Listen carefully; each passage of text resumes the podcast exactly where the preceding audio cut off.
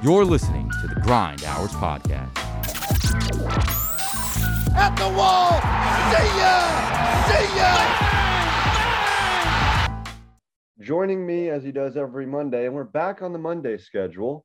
It is Home Run Derby Monday, as well as the first day of the Jeter documentary. So, depending on which side of the baseball spectrum that you fall on, today's a, gr- a glorious day.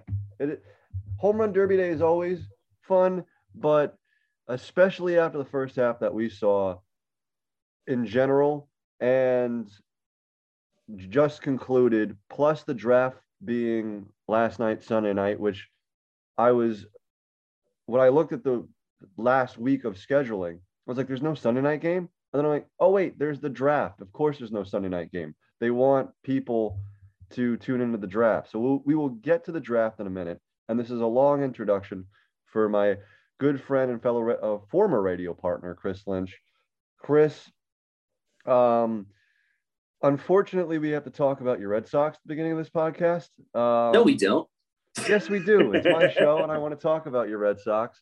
And I want to talk about, to begin with, how would you rate their first half overall? Because it's been a roller coaster. Uh, that's that's how I would rate my Red Sox first half overall. Because, like, okay, so they're three games over 500, which, considering how terrible they were in the first month, like month and a half to start the season, is impressive that they're able to that they were able to get themselves back into the back into anything resembling competitiveness. The fact that they were able to do anything respectable with Eovaldi missing a lot of time, with Chris Sale missing time to start, and after now he broke a bone in his hand in yesterday's game. uh, that's really impressive. The fact that they were able to do anything and make something of it. But like, I have no confidence in this team, man. Like, do you need to. That can flip. That can flip in a matter of hours. And I'm saying that at, at the trade deadline. You can look at this team come August 1st, and then at the deadline on August 2nd, you can go, okay, I'm bought in. Because that happened to me. That happened to me last year at the trade deadline. I was in the same boat that you were in. I was like, this team. I was actually on the phone with my good friend John. I was walking down to get Chinese food. I ordered Chinese for dinner uh, last year at the trade deadline. And, you know, it takes me 10 minutes to walk down and back from the Chinese food place next to my house. By the time I did that, the Anthony Rizzo trade and the Joey Gallo trade were announced within 10 minutes of each other. Wait, the Gallo trade gave you confidence? Yes, that's how. Looking back on it, it shouldn't have. But you know, the player that we, the player that we thought, and I have an article coming out about this. The player that we thought we got has not shown up to the Bronx yet.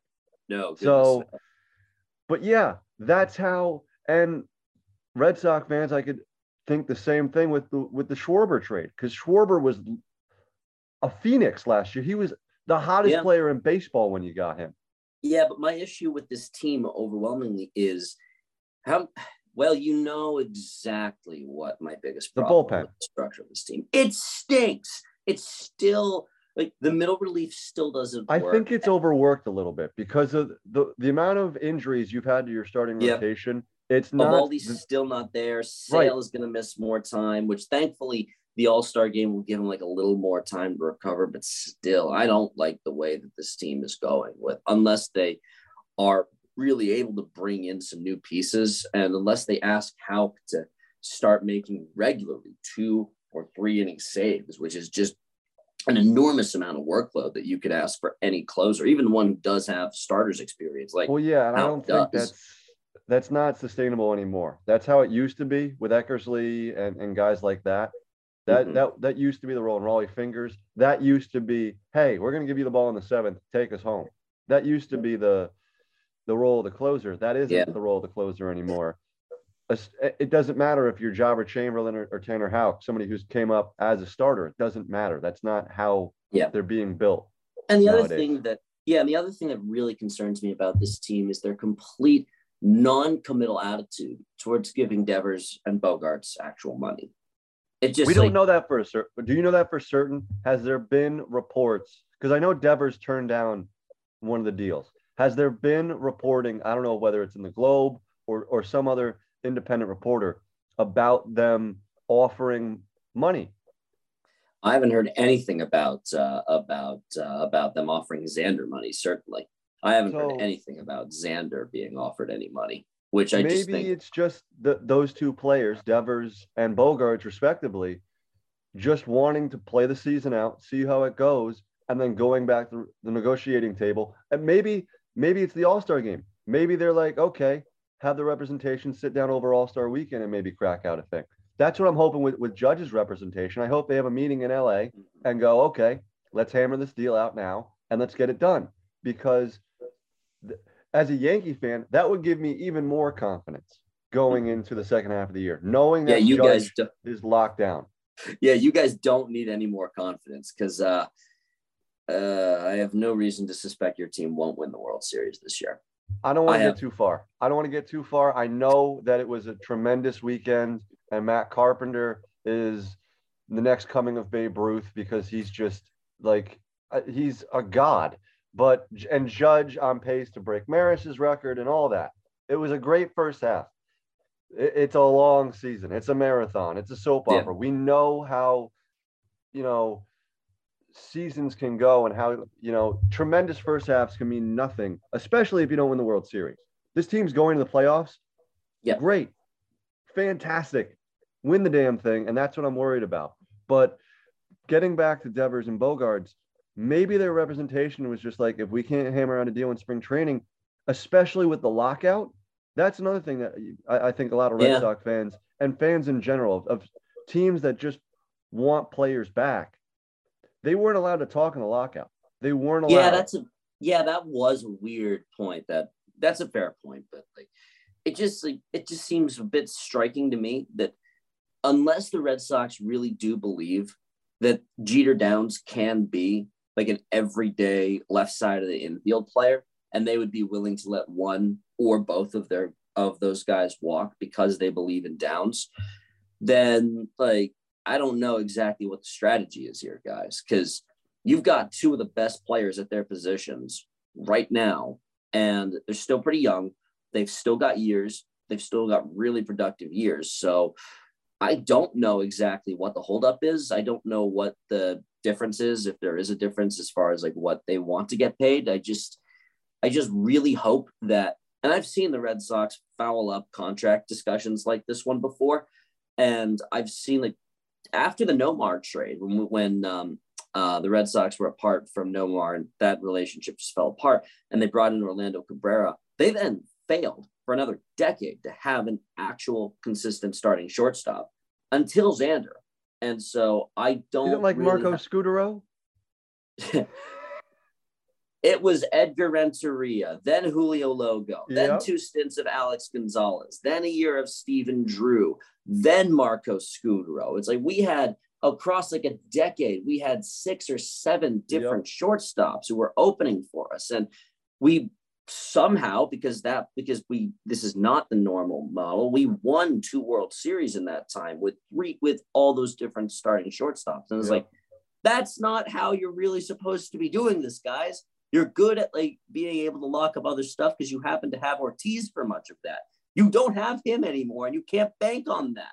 And Bank on have, the guys you haven't already have developed. Also, Well- stop drafting high school shortstops for the love of God. But let me let me ask you this question because I, I I don't know the answer to this, and this is the Mhm. last thing before we get to the draft. Yeah. Um, how was the Dustin Pedroia contract negotiations? Were they messy? not really. Like they were able to get Dustin. But when was, was it? Was it done before a season or was it done after a season?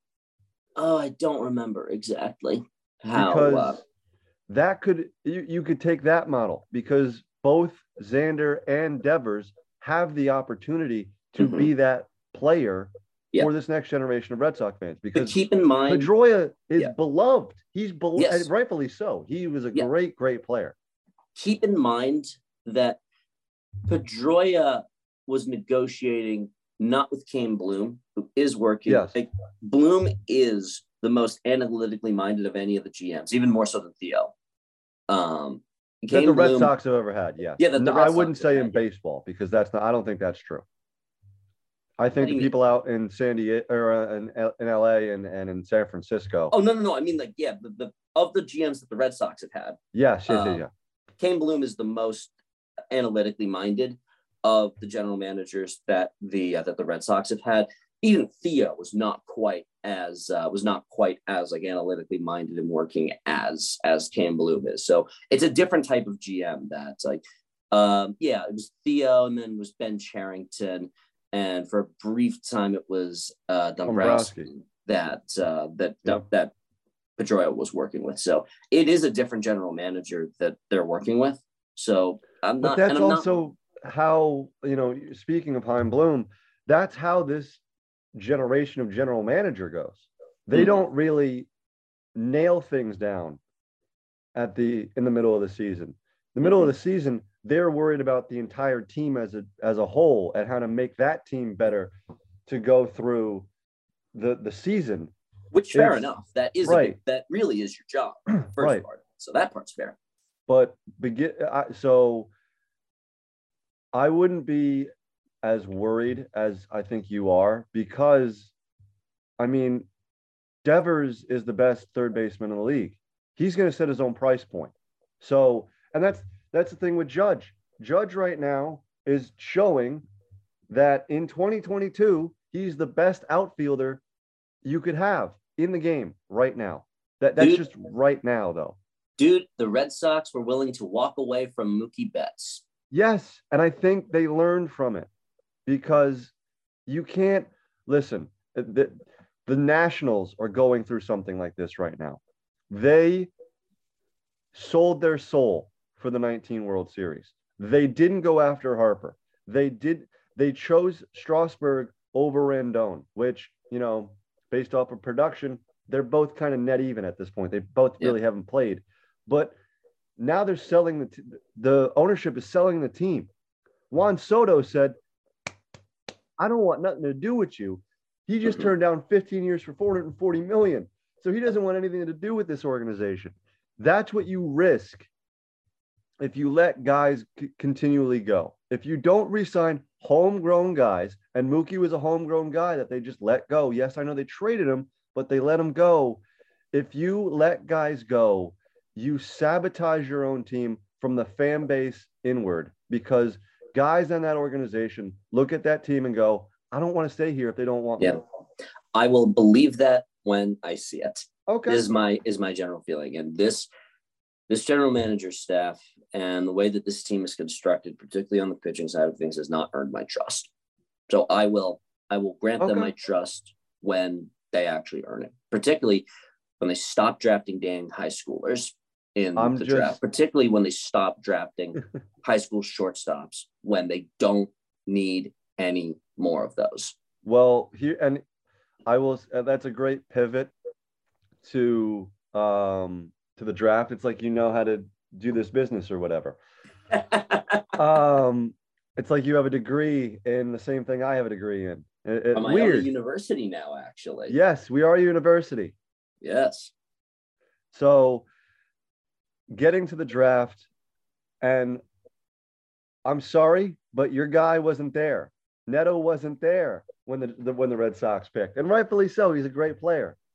And no, I, I didn't expect him to be there when. Right. Uh, when But that's why you draft high school shortstops, is because all of the good college shortstops, and I know that um, Matt Carpenter's kid was a high school shortstop, which it's kind of a shame that he didn't get to play for his grandfather in the Cape League, but I, I digress. That would have been a great story, great baseball story, but I digress. Mhm. Um, so yeah, that- but we let Spencer Jones go to the Yankees, and I'm extremely angry with that. So let I, I texted you about this last night. Um, I know nothing about Spencer Jones. I want you to tell me everything I need to know about this guy. Okay. Um, so, and by the way, let me just make a quick note about um, my team last year, the Brewster Whitecaps. We had three guys who went in the first round of the uh, of the draft, and um, um, let me just get these guys out of the way really quickly. So net um, Jones was the third of the guys who went. Mm-hmm. He was our starting center fielder. Zach Neto was the second of our guys who ended up going. He went to the Angels. Everyone out west is in extreme trouble because um, you know he's amazing. And um, our first guy who went was Gavin Cross, which he went one pick later than yeah. expected. He went uh, he went instead of going eight to the Twins, he went nine to uh, was it Kansas City, I think. Yes. Uh, so yeah, he went there, and uh, he'll which be Gavin solid. Cross and Bobby DeWitt Jr. Look out. Yeah, look no, out. That, assuming that they develop correctly, which the Royals have a pretty good penchant for developing uh, position players, that's a really good spot for for him to go to. Um, I hope that Neto is able to go up through the Angel system pretty well because they can develop position players. And actually, they Reid Detmers played for the Whitecaps in 18 and yep. just threw a no hitter for them this season. So, yep. Uh, so I guess they like scouting the Whitecaps. And then Jones, which let me just say, the Yankees scout my team extremely well because um, Aaron Judge, is the big is the big one um, that they got.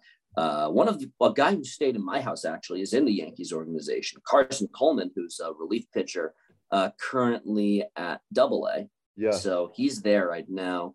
And our starting catcher from the 2017 championship team that we had, uh, Mickey Gasper, is also in Double A, and I'd be unsurprised if he gets the bump up to Triple A pretty soon. So they That's scout. A, there's a logjam at catcher because of Austin Wells. Yeah.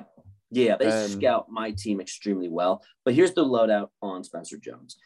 Six foot seven outfielder can really run, hit 300 on Cape Cod, starting center fielder for a championship team for us, and the starting center fielder at Vanderbilt.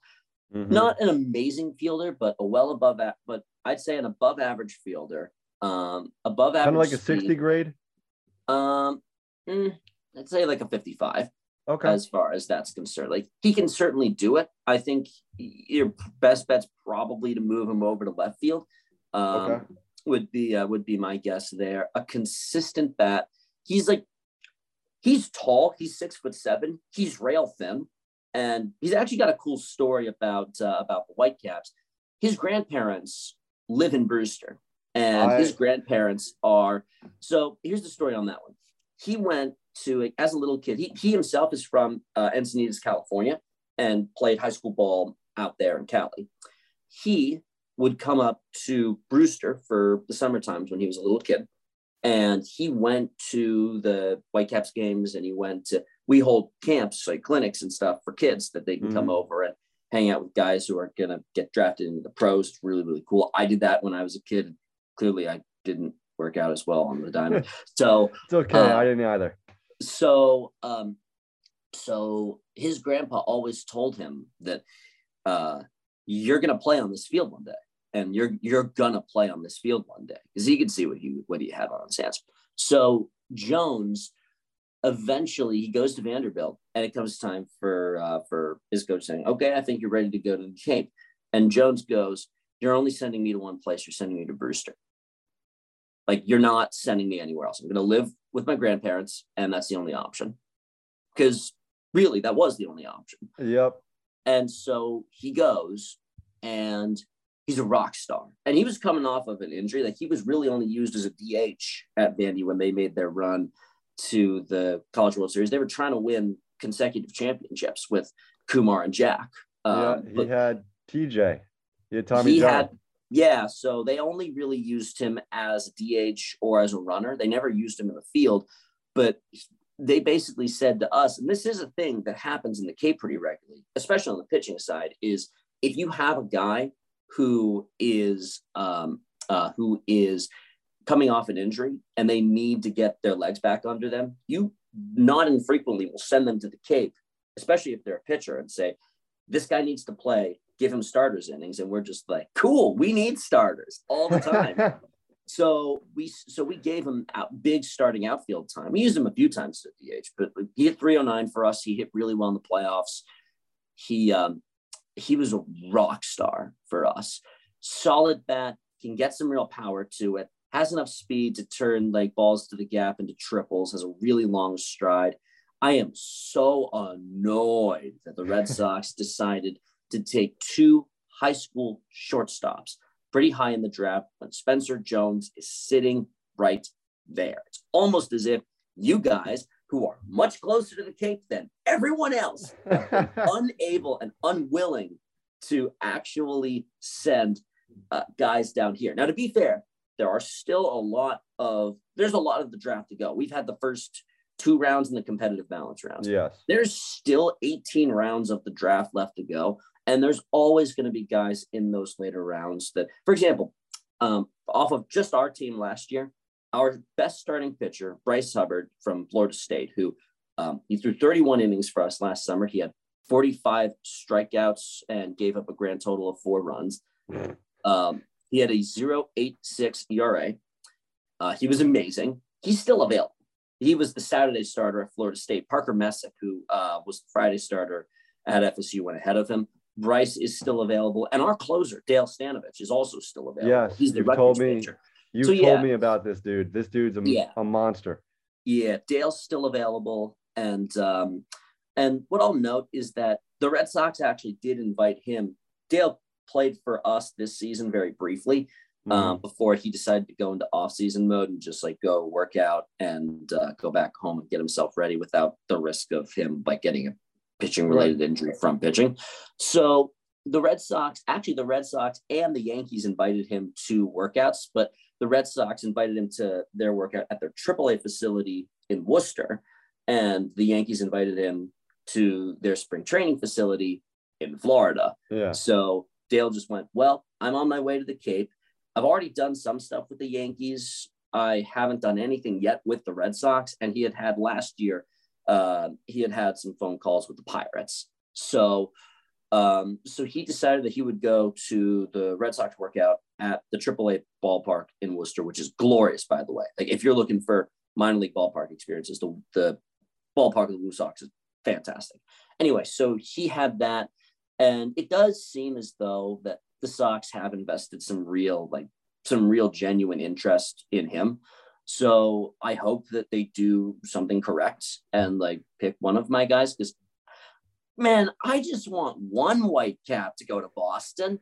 just one. There's so many who are going to the Bronx. I want to actually cheer for one guy. Really quick before I get to something that that intrigued me about last night. Back on Spencer Jones. Did you use him as a starter in the Cape? As a starting pitcher, or Yes, or just a no, no, pitcher no, in God, general? no, he's not a pitcher. Like for because us, he was that's i'm he was a pitcher at one point I, probably in high school but Yeah. he did have tommy john and when i went on my you know 2 a.m deep dive of spencer jones i saw the the cape story i, I saw the brewster whitecap story which i knew was right up your alley and i'm like he's going to tell this story tomorrow Yeah. And i saw that he had tommy john surgery and that he was a pitcher at one point. and i'm like oh so this dude can rake because he had the highest exit velocity of all the guys on Vandy this year. And Vandy was a pretty good. I know they underperformed in terms of Vanderbilt standards, but they yeah, were no, still they a pretty still a good, good team. club. So yeah, no, they were still a good ball club. and I saw that he went to Vandy, and I'm like, oh, that's just that's Major League U. It's like LSU for football. They just produce Major League players. That's what they Yes. do. So I was very excited about that. I'm very happy to have him in the system, and I can't wait to to watch both him at Somerset and him at uh at the Renegades and single and double A Trade him, and and triple A. That's the one thing. That is the one great thing about um, the Yankees is that now that they have their high A in uh, in, Hud- in the, with the Hudson Valley Renegades, Mhm. I can go within an hour. I can see all three levels of of minor league ball, and I, you bet your sweet ass I'm gonna go see you know Spencer when he gets up here. I'm gonna see the Martian now that he got uh, Jasson Dominguez now that he got promoted to uh, to high A with Hudson Valley. So um, that's a great thing. And one thing that intrigued me really quickly before we end the coverage of this draft is probably the mo the biggest amount of coverage I've seen a major league draft in- term for baseball their draft ever get, ever. Yeah. And it was, it looked like the NFL draft. It really did. It looked like the NBA draft. It looked like a big deal. And for a large part of my lifetime, it hasn't been a big deal. That for a lot of years, it was in Secaucus, New Jersey, in the MLB studios. That's where they were would hold it, and ESPN wouldn't go. Maybe they would send one or two guys, but they wouldn't have an entire broadcast dedicated to it. They had that this year. The the Major League MLB Network, which I usually watch it on, I actually turn on the ESPN broadcast first because I thought it was the MLB Network broadcast. I didn't even know ESPN was carrying the draft. That's how you know that this is changing.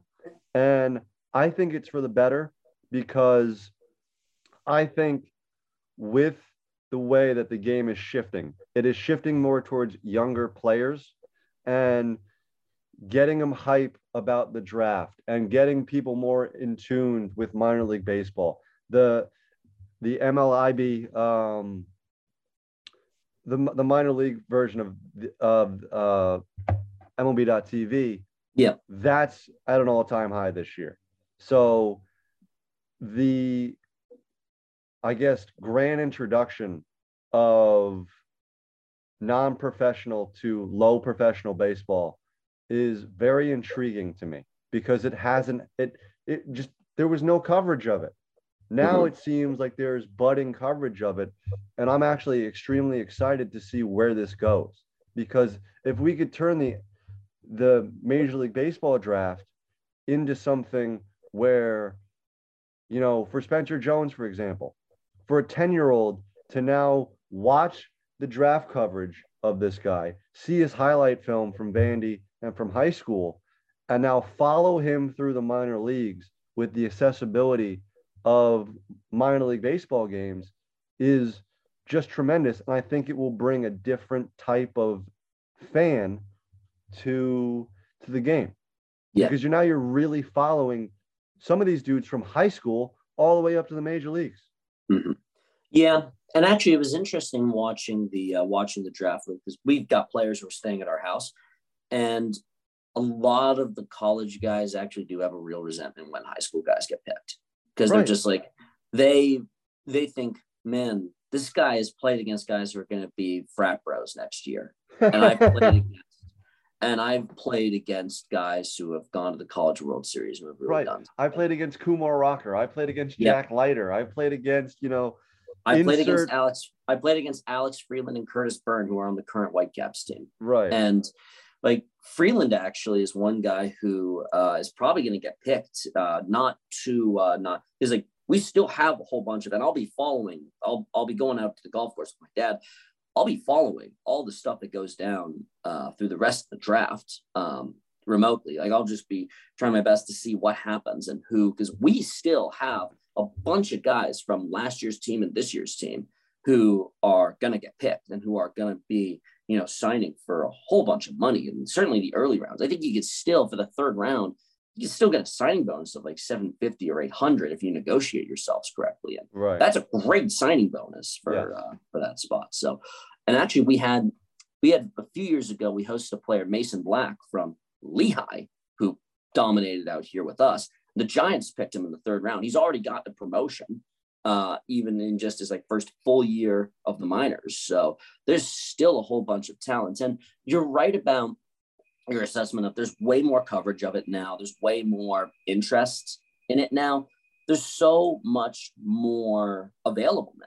And it Yes. does it does allow for more opportunities to see some unbelievably cool stuff. There's way more chances to see that. And it's a good thing for the sport that they finally figured out how to use their draft in that way. I don't think it'll ever be as big as no. the NFL draft because of the minor league separation. Yes, because of the way that the system is just there.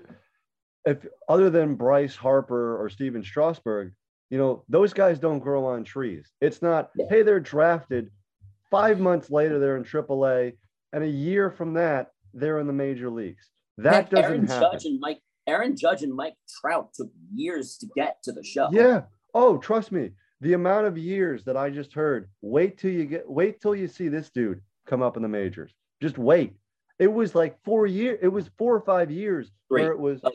Uh, 13 was his actual draft year. 16, he got called up. He had a home run in his first game, and he wasn't quite there fully. No, yet. but the the the level of hype that it was just everybody, like every scout or lower level, like all the reporters were in spring training were like, just wait till you see this dude who is hitting absolute moon balls on the backfield. Just How wait till you correct see. were they? How correct were they? Oh, they were. Well, I mean, he's going to turn into a four hundred million dollar player. Of course, they Yeah. were correct. So, I'm just I'm fascinated with because I want it to be done correctly.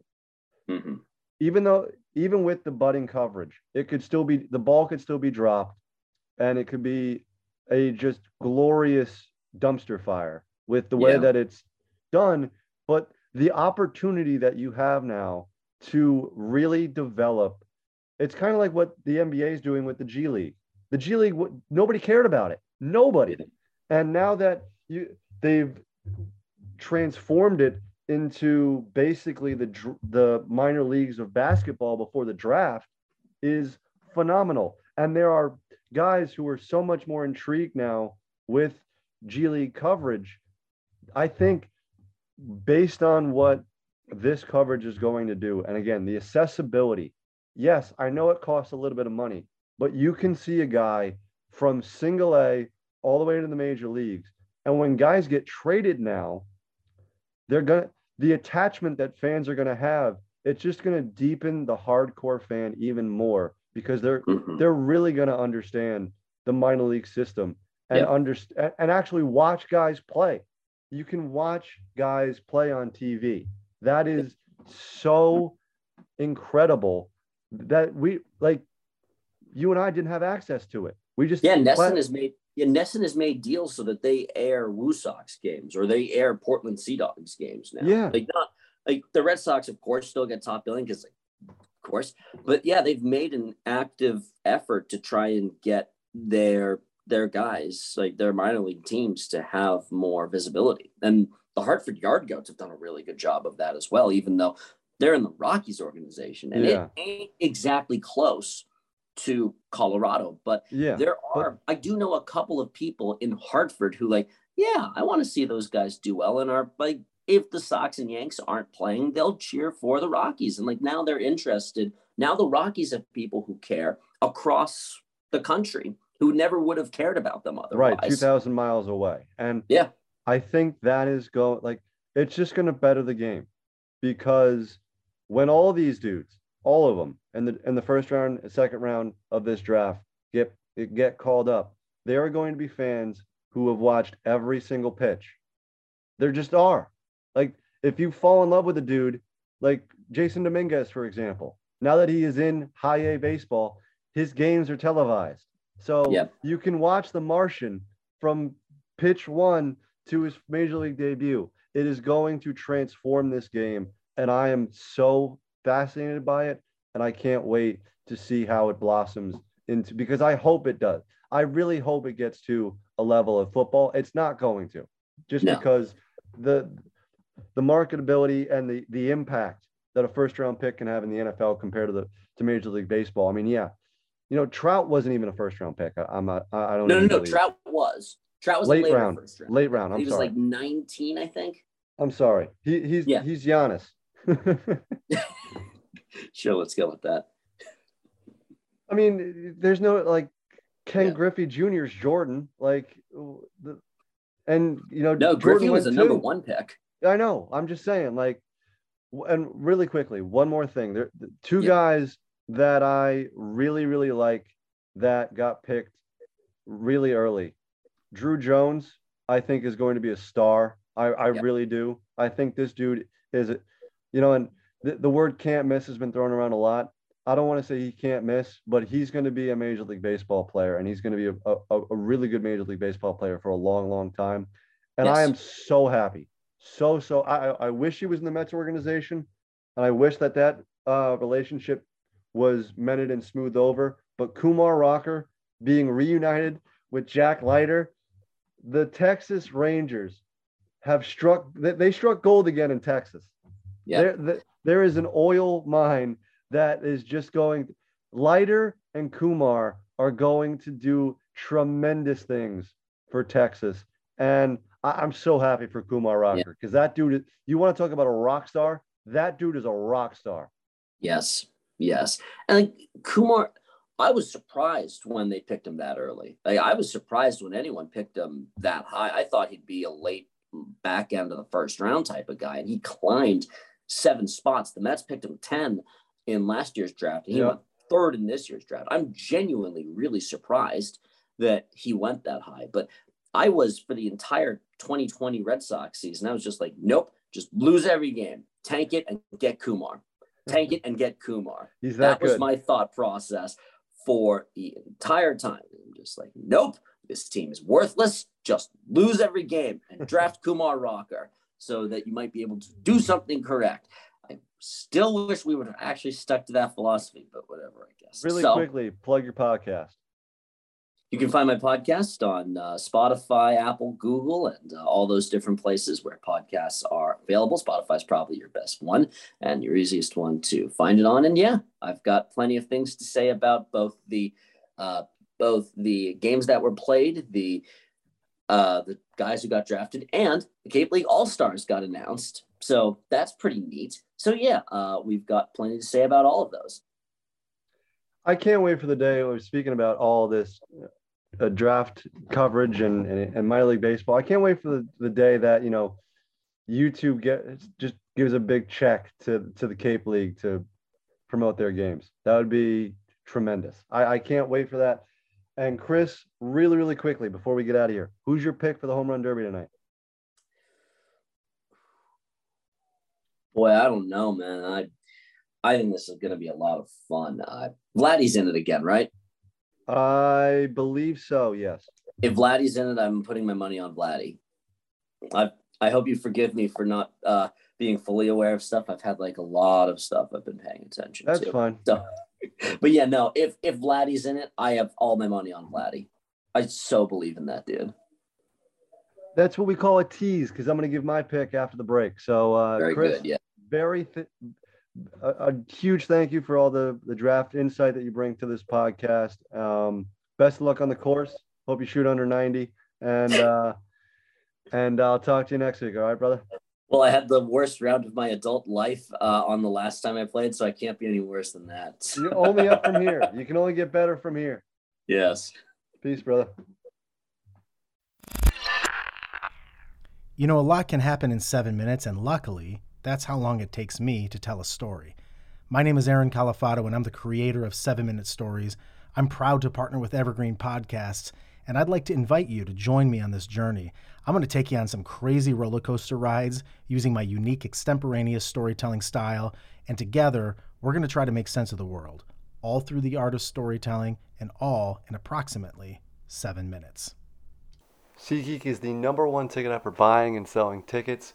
Sports fans, music fans, comedy fans, theater fans, fans of tickets use my code GRINDHOUR to get into the building to get yourself a seat. Again, that's code GRINDHOUR at checkout for $20 off your first purchase at SeatGeek.com or the SeatGeek app. One more time, code GRINDHOUR. That's G R I N D H O U R at checkout.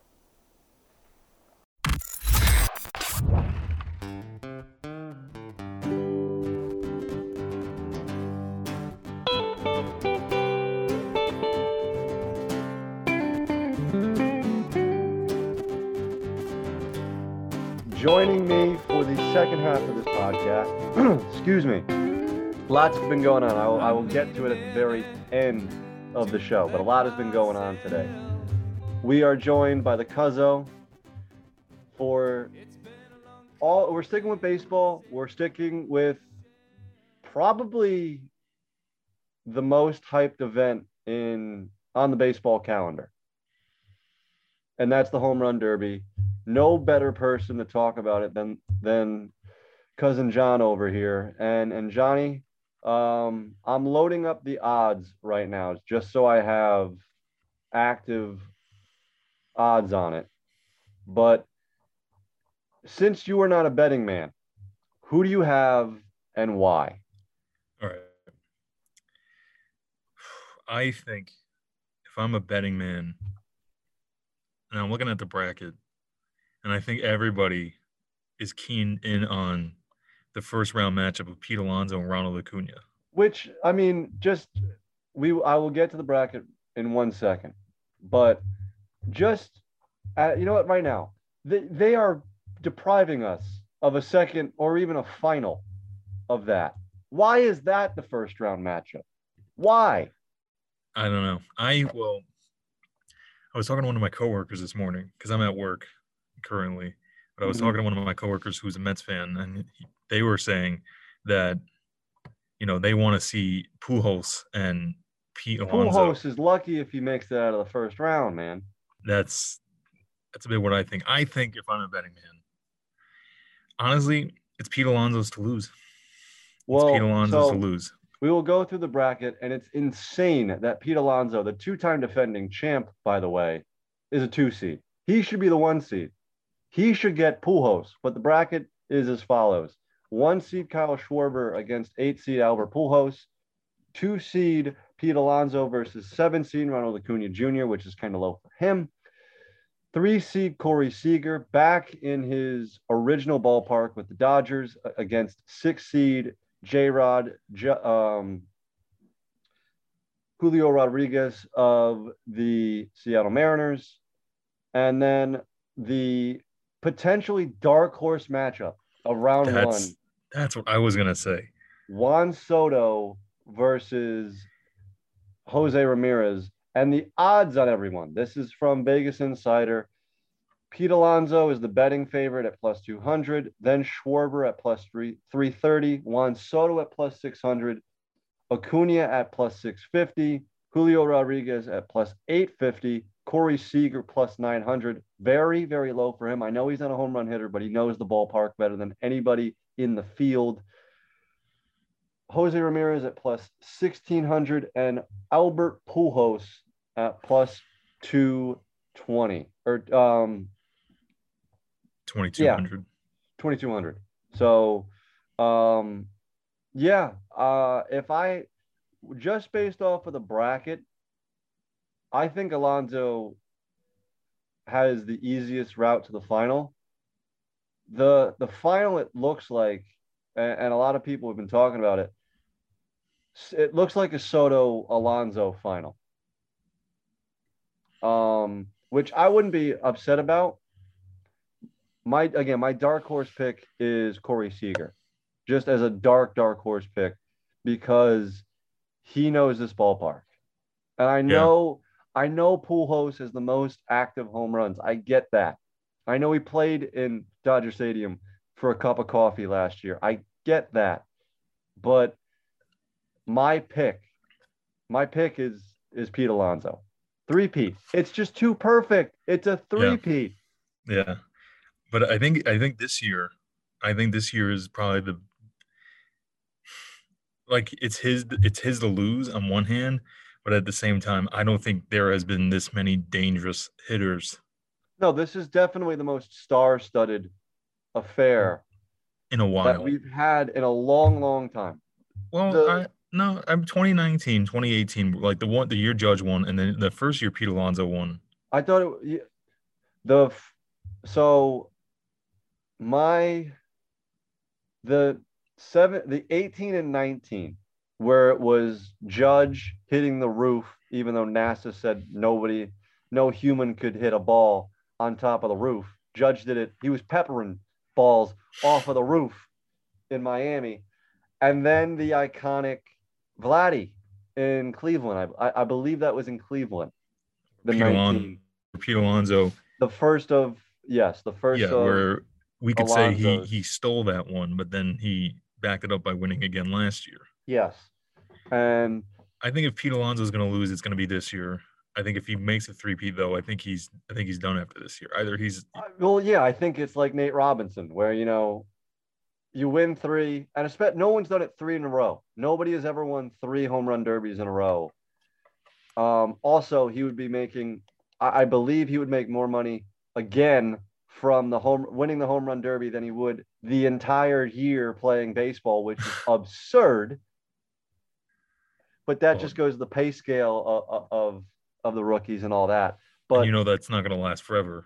no, but it almost seemed like, especially with Alonso getting, um, I forget what organization he uh, works for now, but you know his BP pitcher. He's got the same BP pitcher, which is he's the greatest BP pitcher of all time. You know, the the image, the 3D image of the K zone, where all the balls are, that's gonna fly around again. They're all right down the middle. He he doesn't miss. You know, Yeah. some guys get tired arms. He's like a freaking machine out there. Yeah. Just he won't miss. and we we're uh, and like same coworker I was talking about it with this today. You know, Shout he was out. Joking around. You know, every other person's got to fix their swing, not Pete Alonso. That's just that just is his swing. Well, the one guy that I would say doesn't have to is Pujols, just because of how direct the ball he is Yeah, and how vicious. You know, if he gets, if he connects, it's going out. That's something he still got. Even at 40, he still has that. Yeah. So I'm I'm excited to see Pujols. Would I have liked to see, you know, a Stanton or a Vladdy in it? Yeah. Heck, Yeah. Matt Carpenter. I would have loved. I, but I'm- but here's the thing. Here's the thing. I was talking sa- sa- same conversation. I was talking to. I had mentioned, you know, there's no Yankees, but I said, you know what's better than a sick Derby chain huh. is a sick World Series ring. Well, yeah, but also you don't, and that's my fear. Is always if there's a Yankee in it, it does me- mess up 99% of people's swings. Like Cano was in it, he won it in 13 in Arizona. Yeah, It, he did. I feel like he didn't hit a home run for a month after Yeah. that. Stanton's a guy that because again because he's so direct to the ball, it didn't hurt him it- that much. It, it didn't hurt him either. But even even I would even say Aaron Judge for a while. Oh no, wasn't- he he told he said that it meant like he he tweaked his shoulder just trying to hit rockets literally to the moon. So um I'm I'm happy in that regard that we don't have a Yankee in it that especially a guy like Judge or Stanton who we need going down the stretch here. I'm very happy that we don't have have it- him Maybe maybe One- Joey Gallo could have. uh, he's he hit a home run yesterday. yes, he did. Yes, he did. Maybe Tim Locastro, the guy who's taking his job, the speedster. That do you? There was a. I saw a video on Twitter. Do you know who Tim Locastro hit his first major league home run off? No. Nestor. Oh wow. It was with the Diamondbacks, I, I believe in like 17. But yeah, play play Locastro every day. I, I did see a stat that was like current Joey Gallo's batting 167 and Lou Gehrig in 1939 with ALS. I that was I I I I think that's fake. I I, I don't want to get. I don't want to get ball sacked. I don't. Yeah, no, me neither. But just the I don't want to get like, ball sack sports. I don't. but even but- if that, even if that was remotely true, just that idea. But I mean, hey, I will tell you, I will say this though, we know he's not hurting the Yankees. No, he's not hurting them. He's not hurting the Yankees. No, Michael Kay. Oh, This has that nothing to the- do with you. Of all the rants, really quickly, and we'll get completely off topic, but we'll, we'll K. So if, if you listen to the Kay show, and all of the Don rants, and we've been go we've been going over Don. You know, I think we've had a, a portion of this podcast where we went over you know our favorite rant on um on the K show, and we're we're advocates to drop madness every March when it comes around. All of the Dom bracket, and I was telling you this, all the Dom bracket is going to be that that rant, that It's one gonna be the rant. clip.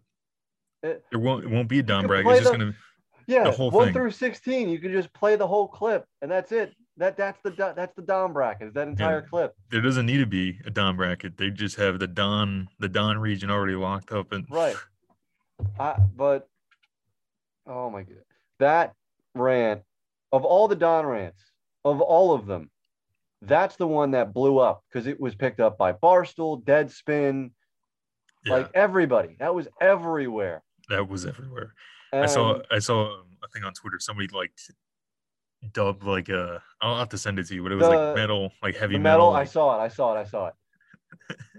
which was awesome. And I think they even played that on the Kay show uh the Thursday, the the one before they they did the tw- the 20th anniversary show. Which actually staying with ESPN, little turn before we get out of here. It's the first tonight's the first night of the Jeter doc after the home run derby. Whenever the derby ends, the first episode of the Jeter doc will go live. I don't know, and I was hyped for the Jordan documentary. I was very, very excited to watch the Jordan documentary, and I loved The Last Dance. Loved it. Had no idea this Jeter thing was in the works. Take my hype for the Jordan documentary, multiply that by a million. I don't know if there is an athlete more that I want to see a documentary of than Jeter. Yes. He's the number one, uh, you know, maybe. No, there's nobody. There's nobody. Zero, zilch, zero. Nobody better in my lifetime that I want to see a, a documentary Yeah. about. The only thing that I can uh, be a little upset about, and I'm not upset about it because we have seven of them. I would have loved 10. I like seven. Seven's a Yeah. good number, but I would like, I would have loved the extra three episodes, but I'm not going to cry too much. I can't wait for this thing.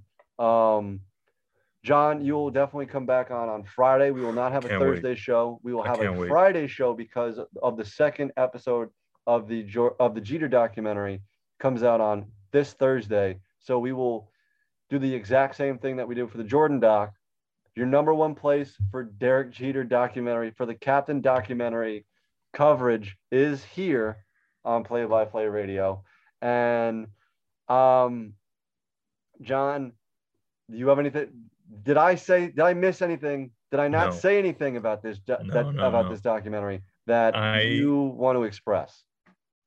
I can't wait. I can't wait. It's just give give give it all to me. Just give it, just give me an all now. You know, it's it's gonna be like that last dance level, like where like during the, the height of the pandemic when everybody was home and away and we're watching the bubble and doing all this stuff. It's like this was this was this was like old school, like prime time television. You had to watch it. You gotta tune in to watch. And this is gonna be that now again. And I'm here for it. Yes, but I don't. I, I don't think to the same level because Maybe of not. a because of you know when the Jordan documentary dropped, there was no place for anyone to go. Everyone had to watch it. Everybody. Yeah. I think because because baseball is you know Jeter was one of those last you know baseball players that really meant something to the zeitgeist of professional sports. Yeah. So there are going to be people that watch it. You know, if this was on Bonds, it, I think it would be a ba- it would be like everybody. It would be like Jordan. Everybody would watch it because of the steroids and all that. If it was the Bonds tell all, Oh then I think people would would watch that. But with Jeter, I think a lot of I don't think as many people are going to watch it just because, you know, a lot of people, and it's a very popular opinion. It's a wrong opinion, but it's a, a lot of people discount how great Jeter was. But because of the because of the vast amount of Yankee fans, yeah. I think it will still get a good number ratings wise so do I. but I don't you're a think Yankee it's going to be the level of the Jordan documentary. I think it will be secondary. I think it will be just as good, if not better. Yeah, but I, I was gonna say, But I don't if, think like a lot you of people if are you gonna a- watch if it you call yourself a Yankee fan, You have to watch. yourself a, yeah. If you call yourself a Yankee fan, you're watching the home run derby, and you you're like, nah, Some people might not watch the home run derby because, because of Alonso. So if you're, a, I don't want to get you know Bronx Zoo. Shout out Bronx Zoo on TikTok. I don't want to get Bronx Zoo-ish here, but let's not watch the home run derby. Let's turn on the Jeter documentary.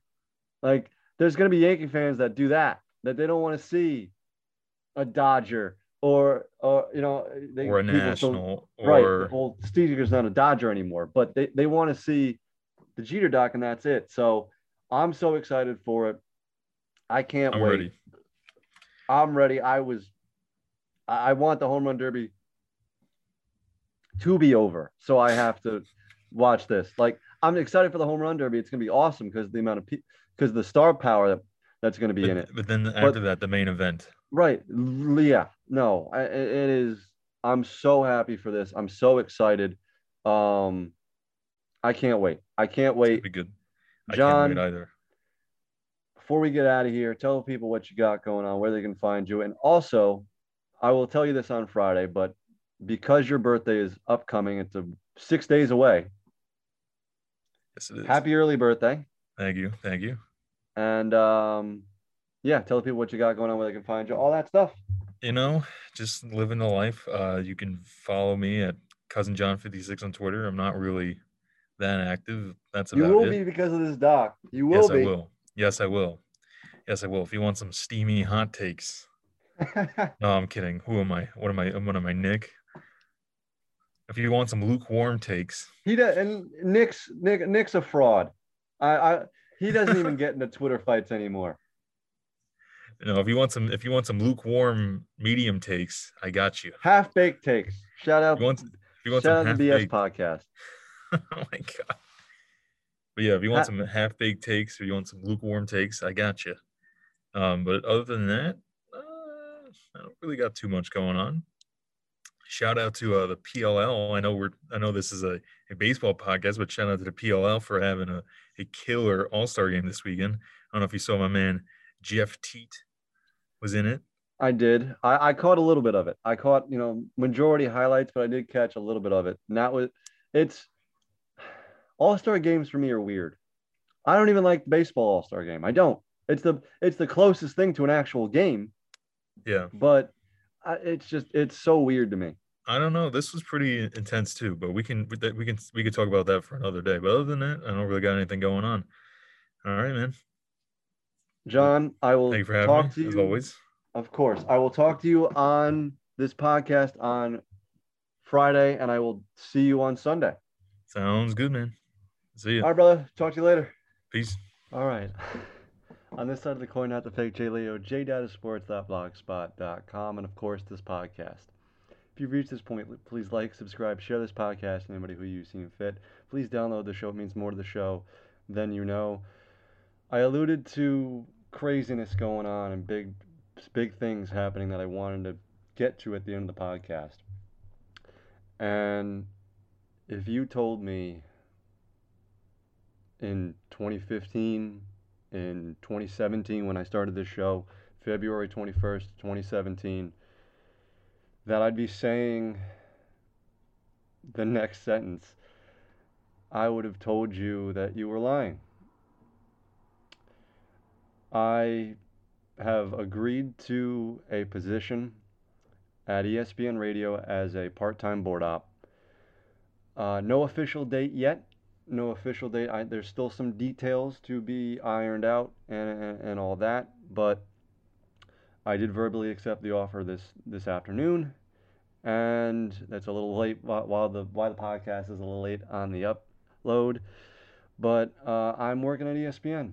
I have a I have a job at ESPN, and if I um been having a hard time today holding it together, and even doing the the segment with John, you know, we were on the Zoom for 20 minutes talking about how crazy it is, and it is it is crazy that uh, a company that I've wanted to work for since I was seven years old, I actually now have the pleasure of of working with. I, I'm work I'm working with with ESPN. I, I I get to tell people that I now have a job at ESPN, and it is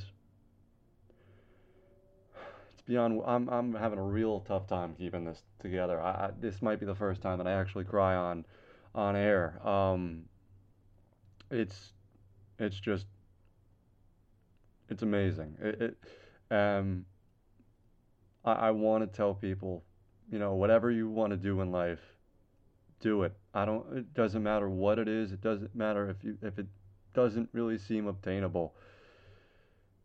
You know, there was a point where I didn't think I was going to do this, and I started this podcast as that reminder. And I, you know, even before that with play-by-play podcast in, in 2014, and the, really the genesis was my senior year of high school, and I owe a lot of this to my family. I owe a lot of it to my grandmother who just said start it. So Granny, thank you for for pestering me to do it because almost a decade later, you know, it it's a small step in the right direction, but it's it's a step that I never thought I would get to. Um, you know, doing doing this podcast as great as as a community as this is, it's a small community, and I and you know I want to continue to grow that and and, and better the community. Of course, that's what anybody who gets into this business wants to do. You want to be the number one show, and you know I want to be the number one show. But you know, I also now have a step in the right direction of getting to my penultimate goal of um, you know being a voice on the radio and having a, a, my own radio show. It's going to take some hard work, and you know I'm I acknowledge that and I'm ready for that. But just the fact that I get to say that I can walk into ESPN every single day, or you know it's a part-time job, but you know every day that I go in for work, I get to go to ESPN. It doesn't feel real. It doesn't feel real. And please, if you learn anything from this show, follow your damn dreams. Do it. I, am doing it myself. I'm living it. I'm a living embodiment of, you know, you're just one step away. And the biggest step is trying. biggest step is starting. Aaron Califato, friend of the show, says this all the time. You know, all you have to do is start. That's all you got to do. That's the hardest part. 99% of people don't start. Start, follow your dreams, do what you want to do because it is so rewarding doing it this way. And I want to take the time to also shout out um, Brian Mungia. Brian, thank you so much. Thank you to WBCR. I wouldn't know Brian without Danny, without Austin, without um, all the people at at BCR, Jared, um, everybody, Charles, Charles, everybody, everybody at BCR. Thank you, because I wouldn't be in this position right now if it wasn't for them. Everybody at Iona, Mike, Gil, Nick, Chris, Carl, everybody. Joe, everyone at, at, at Iona too. Uh, also, congratulations to Iona be, to becoming uh, IU, Iona University. So that's a huge step for the alma mater. Um, I'm so humbled by this. I, I cannot even begin to express what this means to me. You know, I, I told John when we were talking earlier in the week just about the possibility of me getting this position that this is, you know, I was the kid that would turn on Sunday, uh, on Sunday, on Saturday and Sunday. I would turn on Sports Center rather than um, than cartoons. I'd rather in the in the car listen to sports talk radio than the top 100. It's just who I am. I, I, I live and breathe this, and to have this podcast be a huge step. It is it is a huge step in my growth to getting to where I want to be. And I'm not. This isn't. You know. This isn't farewell. This is not farewell. I'm still doing the podcast. It'll still be on a Tuesday. This week, Friday schedule, because of the um, Jeter documentary, and it'll actually probably go to a Friday show. Again, it'll probably be Tuesday, Friday, because of the Jeter doc being on Thursdays. Um, you know, I don't know how to end it. I don't know how to end this, but uh, I guess you know, till till Friday. It's closing time.